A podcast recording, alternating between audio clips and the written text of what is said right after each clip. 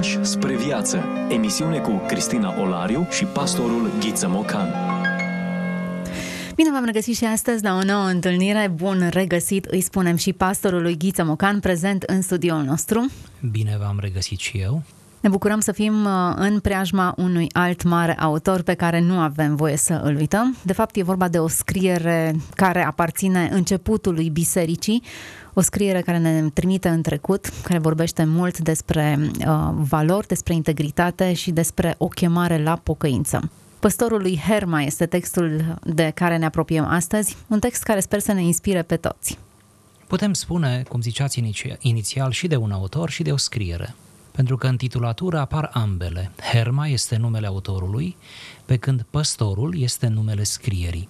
Sigur, s-a făcut multă dezbatere asupra datării acestei scrieri, însă ă, se pare că, în urma ultimelor descoperiri, putem să considerăm ca fiind o scriere de mijlocul secolului II. Ne aflăm undeva în jurul anului 150 după Hristos. Se pare că, potrivit unui document ce a fost redactat în anul 200, canonul muratori, se pare că avem de a face cu un anume Herma, frate de-a lui Pius, care fusese episcop al Romei. Acest Pius, aflăm tot din documentele istorice, a, a fost în fruntea Bisericii Romei între anii 140-155. Dacă această informație este adevărată și apare a fi adevărată, fiind o sursă iată, atât de timpurie despre identitatea scrierii, atunci putem să considerăm că Herma a fost în anturajul episcopului a fratelui său, a avut responsabilități ecleziastice, a avut uh, probabil o oarecare aplecare spre uh, scriere, da, spre a scrie și a fost încurajat probabil de ucenicii lui uh, să scrie despre ceea ce știe, despre ceea ce a văzut, despre ceea ce înțelege. Această scriere, păstorul uh, lui Herma, uh, are și câteva viziuni pe care acesta le-a avut uh, și conține de asemenea și câteva elemente profetice. Însă, partea de care noi ne ocupăm este partea poruncilor adică cele 12 porunci din care noi vom cita, mă gândesc, în timpul uh, alocat doar câteva uh, astăzi, dar oricum sunt porunci care cheamă la moralitate, la sfințenie, la o bună rânduială în biserică, sunt porunci cu valoare dogmatică și duhovnicească în același timp. Frânturi de înțelepciune Vorbim despre autori care nu au voie să fie uitați. Discuție cu pastorul Ghiță Mocan. Propun să ne oprim asupra unui fragment, așadar, haideți să ne apropiem de text. Prima poruncă. Mai întâi de toate, crede că unul este Dumnezeu care a creat toate și le-a poruncit și le-a făcut pe toate din ceea ce nu este în ceea ce este și pe toate le cuprinde, El singur fiind necuprins.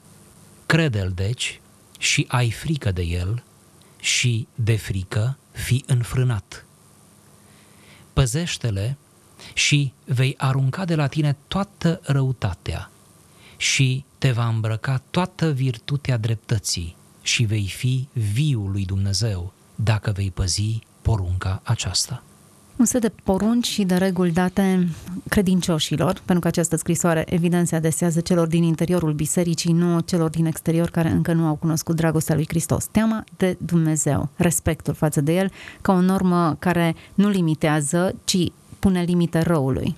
Avem aici credința în cele două dimensiuni ale ei. Pe de o parte, credința din punct de vedere dogmatic, crede în unul Dumnezeu sau crede că unul este Dumnezeu făcătorul la toate.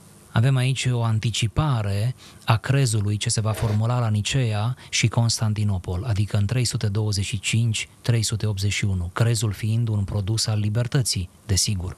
Aici, dacă ne aflăm în jurul anului 150, suntem într-o perioadă în care biserica este prigonită, în care creștinismul se află într-o evidentă minoritate, creștinismul încă nu, influențe, nu influențează imperiul, ci din potrivă este expus răutății uh, din partea păgânilor. Ei bine, în acest context, uh, e foarte important acest prim element al credinței, adică să crezi în mod corect despre Dumnezeu. Cel de-al doilea element al credinței este trăirea curată, crezând în Dumnezeu, să ai frică și fiind frică, fiindu-ți frică să te înfrânezi, să-ți reprimi poftele, pornirile, astfel încât să trăiești o viață morală. Iată deci prima poruncă, o chemare la credință de o potrivă dogmatică și duhovnicească. Bine punctat.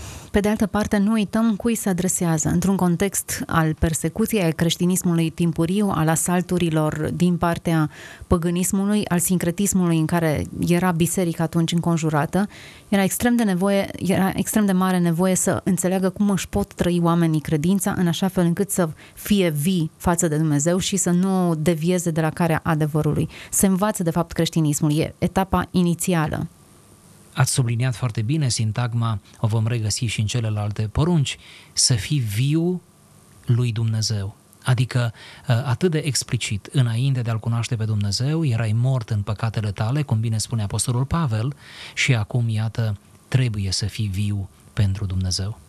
Pentru că nu e un comportament, ă, eu știu, moștenit, ci e ceva ce se învață. Poruncile următoare descriu comportamente care trebuie decupate, altele care trebuie asumate și învățate. Haideți să ne apropiem de porunca a doua.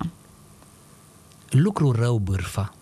Este demon fără liniște, niciodată pe pace, ci totdeauna locuind în ceartă. Ferește-te deci de el și vei fi cu toți întotdeauna drept. Îmbracă-te cu respect. În el nu este nicio potignire rea, ci toate sunt netede și vesele luminează binele și din ostenerile tale pe care Dumnezeu ți le-a dat, dă cu simplitate tuturor nevoiașilor, fără să distingi cui să dai și cui să nu dai. Dă tuturor, căci Dumnezeu vrea să li se dea tuturor din lucrările Lui. Căci cel ce slujește cu așa simplitate va fi viul lui Dumnezeu.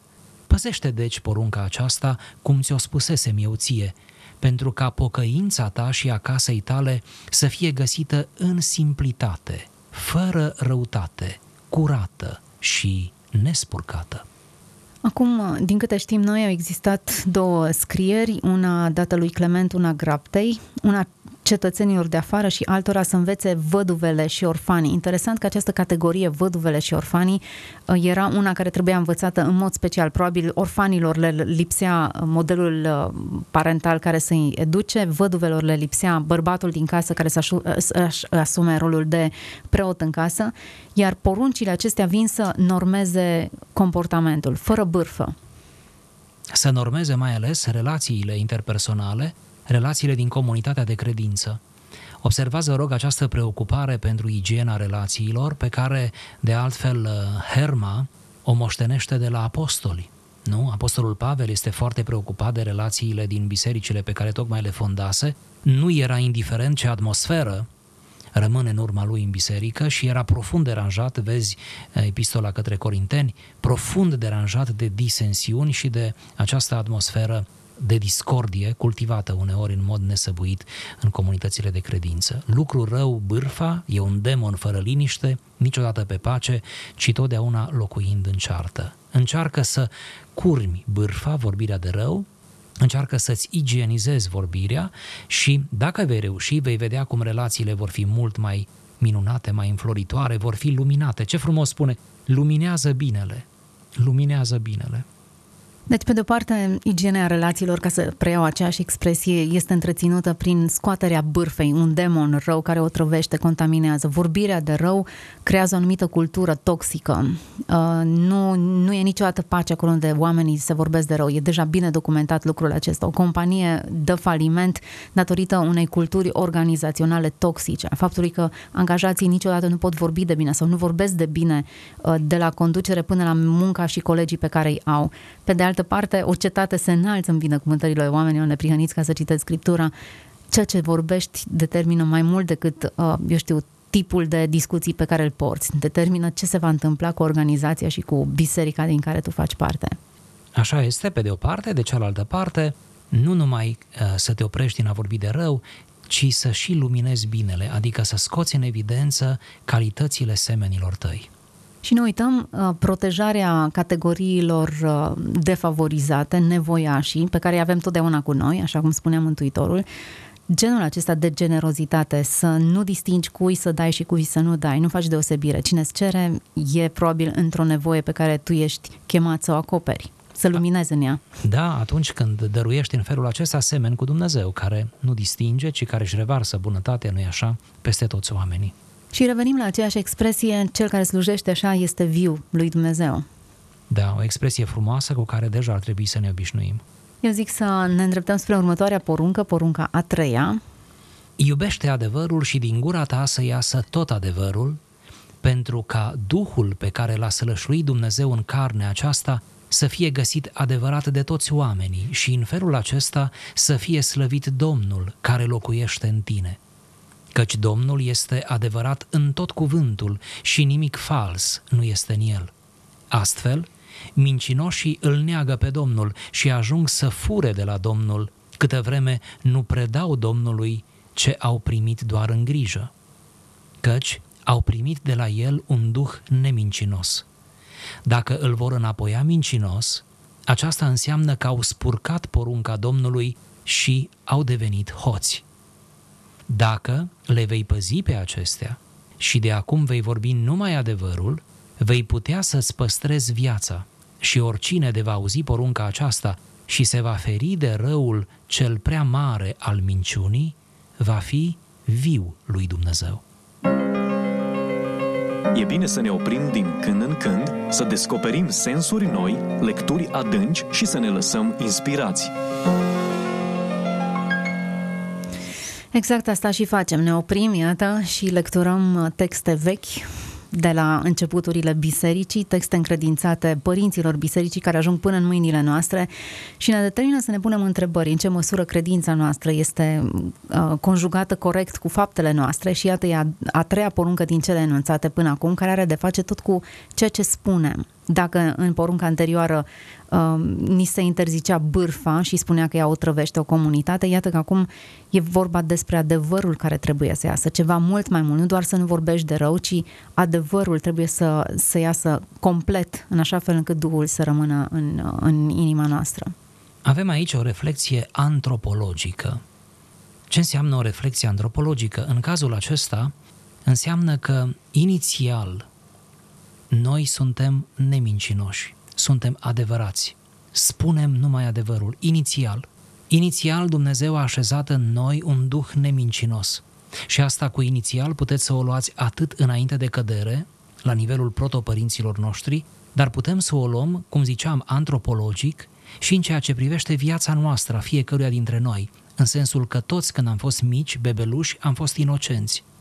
Deci dacă de la inocență începe viața oricărui om și apoi se pervertește, înseamnă că inițial noi suntem buni, adică inițial suntem cu un duh nemincinos. Dumnezeu îți dă cu un prumut să grijești, să îl predai înapoi un duh nemincinos, spune Herma. Ai grijă ce faci cu el până la capăt. Nu-l perverti, nu deveni mincinos, pentru că atunci când vei minți, tu vei face ceva contrar cu tine însuți, cu ceea ce ai, ai fost tu inițial. De aia spun că aici adevărul este dincolo de moralitate, este ceva structural. Ori ar fi bine să ne punem la inimă această, această învățătură, să nu ni se pară prea complicată, prea teologică, anume că inițial am fost creați pentru bine. Cine comite anumite păcate, el trebuie să știe că inițial n-a fost uh, chemat sau cum să zic, n-a fost creat da, pentru a comite păcate. Și atunci când devenim buni și când ne învingem aceste aceste porniri și când spunem adevărul în locul minciunii și așa mai departe, când facem asta, noi de fapt ne întoarcem la starea inițială pentru care am fost creați. Iată cum această poruncă scoate în evidență faptul că nu există minciuni albe sau minciuna nu e un simplu, eu știu, derapaj moral, ci are de-a face cu însăși esența noastră și relația noastră cu Dumnezeu. Mincinoșii îl neagă pe Domnul. O formă de ateism, iată, minciuna. Nu ne-am gândit la lucrul acesta. Unii oameni mint așa cum beau apa, alții socotesc unor minciuna necesară, deci accidentală și validată în anumite circumstanțe, iar alții nici măcar nu își dau seama că mint sau că se mint pe ei înșiși. Mincinoșii îl neagă pe Domnul în sensul că neagă sau răzvră, se răzvrătesc împotriva scopului inițial al lui Dumnezeu. Da, au spurcat porunca Domnului și au devenit toții. Frumoasă exprimare. Și interesant cum lucrul acesta se leagă din nou, vei fi viul lui Dumnezeu. Până la urmă, urmei, sunt lucruri care te omoară, să te omoară din punct de vedere spiritual. Partea proastă este nici măcar să nu-ți dai seama de lucrul acesta. Scopul pentru care împlinim poruncile, scopul pentru care suntem morali și ne străduim să fim, este să avem această vitalitate spirituală. Deci moralitatea nu este un scop în sine, ci este un mijloc spre o bucurie mai mare. Poți să ai un duh nemincinos în tine și totuși să fii concesiv cu minciuna? Da, cred că poți să ai. Și atunci, cumva, există acest păcat al nepăsării, nu? Al unei lipse de înțelepciune, de veghere. Cred că poți să ai. Putem să greșim în multe feluri, prin urmare, cu atât mai mare trebuie să fie precauție. De altă parte, cred că e, precauția e cuvântul potrivit. E o stare de alertă, de trezie spirituală, de alertă continuă de a descoperi unde sunt falsurile, unde sunt lucrurile care nu se suprapun perfect cu realitatea. Față de oricine poate exista o defo- defocalizare de genul acesta, ca uh, imaginea unei camere de vederi care nu e focalizată corect, ci ceea ce se captează e, e încețoșat. Cam așa cred că e și din punct de vedere spiritual. Uneori nu ești conform cu realitatea, nu neapărat că ți-ai propus să minți, ci pentru că nu ți-ai luat timp ca să te ajustezi cu ea. Părinții bisericii numeau această precauție trezvie, stare de trezvie, adică de uh, o permanentă acuitate a minții, o permanentă atenție, un soi de vigilență care să nu cedeze niciodată. Ceea ce cred că trebuie întreținută, nu e ceva ce vine de la sine. Da, voința joacă un rol aici foarte important, de altfel în mântuirea noastră voința joacă un rol important. Când zic în mântuire, nu mă refer aici la darul lui Dumnezeu, ci mă refer la felul în care ne cultivăm sfințenia de-a lungul vieții. Aș vrea să ne mai oprim asupra unei porunci din acest material atât de prețios. Porunca a patra. Îți poruncesc să păzești puritatea și să nu-ți urce în inimă ceva despre femeia altuia sau despre o anume desfrânare sau despre rele dintre cele de felul acesta, căci făcând asta lucrezi păcat mare. Dar, ținând mereu în minte pe femeia ta, nu vei păcătui niciodată. Vezi deci, ferește-te de ideea aceasta, căci nu trebuie să urce nelegiuirea în inima bărbatului drept, acolo unde se lășluiește respectul. Foarte frumos. Pe de o parte sesizează problema, pe de altă parte oferă soluția. Da, problema este uh, nu permite să-ți urce în inimă imaginea femeii altuia, pe de altă parte soluția este bucură-te de femeia ta. Ce frumos spune, uh, dacă vei avea în minte mereu pe femeia ta, nu vei păcătui niciodată. Deci, dacă vei ține mereu în minte femeia ta, nu ți se va urca în inimă femeia altuia. Îmi place jocul Sigur. acesta de urcat și de menținut. Sigur, pentru că mereu, și aici se vede plastic ce spun acum, dar e un principiu care e bine ar fi să-l reținem, noi când vorbim de destrăbălare, de necurăția din, uh, uh, trupească, nu? de păcatul sexual, noi de fapt vorbim de destrăbălare în raport cu căsătoria. De unde știm că ceva este destrăbălare? Pentru că comparăm acel fenomen cu căsătoria și atunci pe cât de necurată uh, e destrăbălarea, pe atât de sfântă este căsătoria. Deci să nu ne oprim numai în dimensiunea aceasta negativă, nu? Condamnând destrăbălarea, cum bine facem să o condamnăm atât cu vorba cât și cu fapta. Dar uh, în același timp să și valorizăm partea cealaltă, să valorizăm căsătoria. În textul acesta, tocmai acest lucru trebuie subliniat. Nu există o poruncă strictă care ți interzice fără să ți ofere o variantă în care poți să respecti această poruncă. Ca să nu ți se urce păcatul acesta mare în inimă, uită-te cum ar trebui să-ți focalizezi gândirea și cum ar trebui să, să te raportezi la persoana de lângă tine. Așa este. Întotdeauna Dumnezeu ne oferă, vis-a-vis de fiecare poruncă, mai ales de fiecare interdicție, ne oferă și o, o, o stare sau o, o binecuvântare care stă prin preajmă și care cumva satisface nevoia aceea doar că trebuie să o alegem. Prin urmare, uh, chiar nu ne-a ajuns nicio ispită în care să ne fim lăsați singuri și să ne luptăm prin resurse și forțe proprii. Ni se oferă ajutor, asistență, pas cu pas. Pocăința vine la pachet cu un ajutor din partea Duhului Sfânt și de a realiza greșeala și de a o combate. Așa este. Ne mai îndreptăm spre o poruncă, ne mai rămâne puțin timp în așa fel încât să parcurgem și aceasta. Porunca a cincea. Fă-te îndelung răbdător și înțelegător și vei câștiga stăpânire peste toate faptele cele rele și vei lucra toată dreptatea. Căci, Dacă vei fi îndelung răbdător, Duhul cel Sfânt ce se lășluiește în tine va fi curat, neadumbrit de alt duh rău și va exulta locuind în lărgime și se va bucura împreună cu vasul în care se lășluiește și va sluji lui Dumnezeu în mare veselie, prea plin fiind. Dacă însă pătrunde vreo oțăreală, pentru că este gingaș, Duhul cel Sfânt este pe dată strâmtorat, neavând locul curat și caută să iasă din acel loc, căci este sugrumat de Duhul rău, neavând loc în care să-L slujească pe Domnul, locul fiind spurcat de o țărală. Căci Domnul să lășluiește în răbdare, iar diavolul în o țăreală. Vezi că îndelungă răbdarea este mult mai dulce decât mierea și este de folos Domnului care sălășluiește în ea, iar oțăreala este amară și nefolositoare. Astfel, dacă se va amesteca în îndelunga răbdare oțăreală, îndelunga răbdare e spurcată, iar ruga ei nu mai este de folos lui Dumnezeu. E bine, în timpul acesta am căutat în Dex o țăreală, un termen arhaic, dar pe care trebuie să le explicăm pentru că e folosit destul de mult. Supărare, mare mânie, fură, furie, o țărâre, grimasă, neplăcere, dezgust, exprimat printr-o strâmbătură. Ei, iată ce termen frumos și descriptiv pentru a arăta o stare. Și cred că termenul vine de la oțet, nu? Ceva neplăcut aici, așa este. Da, Cauzat de o băutură sau de o mâncare cu gust neplăcut.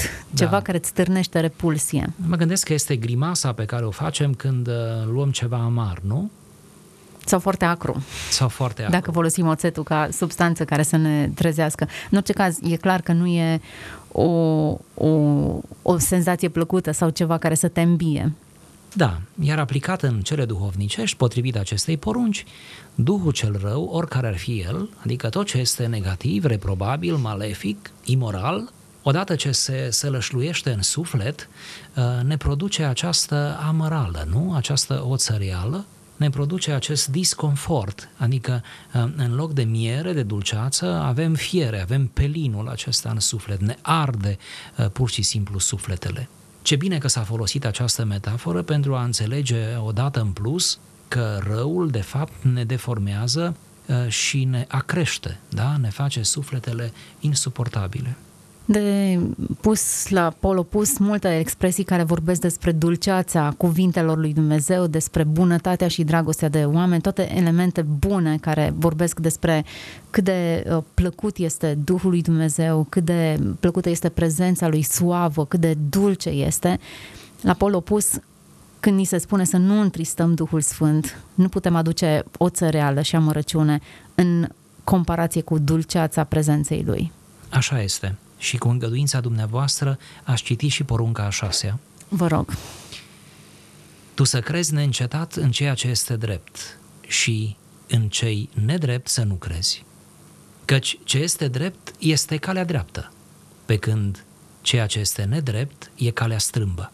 Dar tu urmează calea dreaptă și netedă și evit-o pe cea strâmbă, căci calea strâmbă nu are urme bătute, ci locuri de nestrăbătut și multe piedici și sunt hârtoape și spini. Așa că e vătămătoare pentru cei ce o parcurg. Dar cel ce urmează calea dreaptă umblă întins și neîmpiedicat, căci nu sunt nici hârtoape, nici spini. Vezi așadar ce este mai bine și vezi că este mai bine să urmezi calea aceasta. Într-un sens pare intuitiv diferența dintre bine și rău. Și deși par atât de evidente cele două, iată îți spun înainte binele și răul, se pare că varianta cu hârtoape e uneori preferată.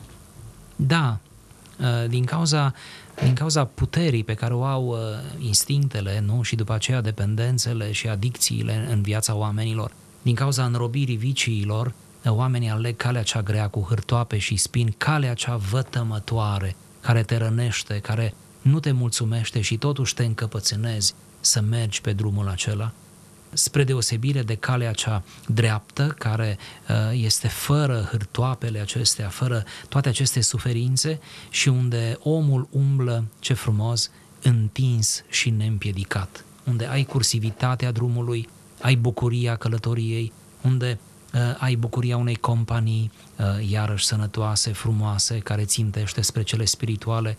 Iată, metafora aceasta celor două căi apare și în alte scrieri, apare în Didahia, de exemplu, o scriere de secol I, contemporană cu Evangheliile, și apare, cum bine știm, în Psalmul 1, nu-i așa? Psalmul Uvertură, care deschide toată cartea aceasta frumoasă de poezie ebraică.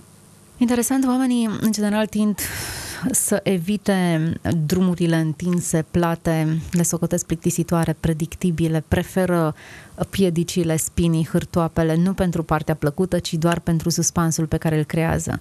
E ca poșghița pe care o așez peste ceva extrem de neplăcut. Da, există o atracție pentru aventură și există o aventură a răului, fără îndoială, și mulți, prea mulți semeni de ei noștri încearcă, cel puțin în prima parte a vieții, uh, drumul acesta. Dar, să o spunem și să o spunem răspicat, mulți dintre ei constată, după un număr de ani, că n-a fost drumul cel bun și vor să-și schimbe drumul, să-și schimbe viața. Nu spun că neapărat reușesc, da? Nu toți reușesc, dar cel puțin își dau seama și unii în sinceritatea inimii vorbesc celorlalți să nu facă, să nu greșească precum ei au greșit. Am întâlnit tați care vorbesc în această notă copiilor lor, da? Am întâlnit oameni trecuți de jumătatea vieții care vorbesc fără niciun menajament și fără nicio jenă de situații în care altfel ar fi trebuit să acționeze și n-au făcut-o. Deci dacă până la urmă și cei care merg pe drumul acesta și practic această aventură a plăcerii ajung să regrete, înseamnă că nu acela e drumul, înseamnă că ar trebui să înțelegem din mărturiile altora și să ne protejăm. Deci dacă nu suspansul și nu aventura sunt principalele elemente de care ar trebui să ținem cont atunci când ne alegem calea, finalitatea drumului, consecințele alegerii noastre, cum ne vom sfârși și în ce loc ne vom sfârși traseul nostru, e mult mai important decât cât de pitoresc este peisajul. Destinația este fără îndoială cea mai importantă, însă pe de altă parte, pentru a rămâne în aceiași termeni, cred că există o aventură și în partea opusă, o aventură a binelui, o aventură a spiritualității, o aventură a prezenței lui Dumnezeu, o aventură a slujirii, de ce nu? nu? Ă, deci cred că așezându-te pe calea aceea netedă, ai parte de o aventură a spiritului, nu? nu a trupului, dar a spiritului, mult mai înaltă, mult mai mare. Iar dacă trupul este totuși perisabil, iar sufletul uh, este nemuritor, atunci înseamnă că merită să te așezi pe calea care îți protejează sufletul. Suferința e reală pe calea bună, dar uh, ceea ce e reală e fericirea. Fericirea care e adâncă, profundă, susținută, durabilă.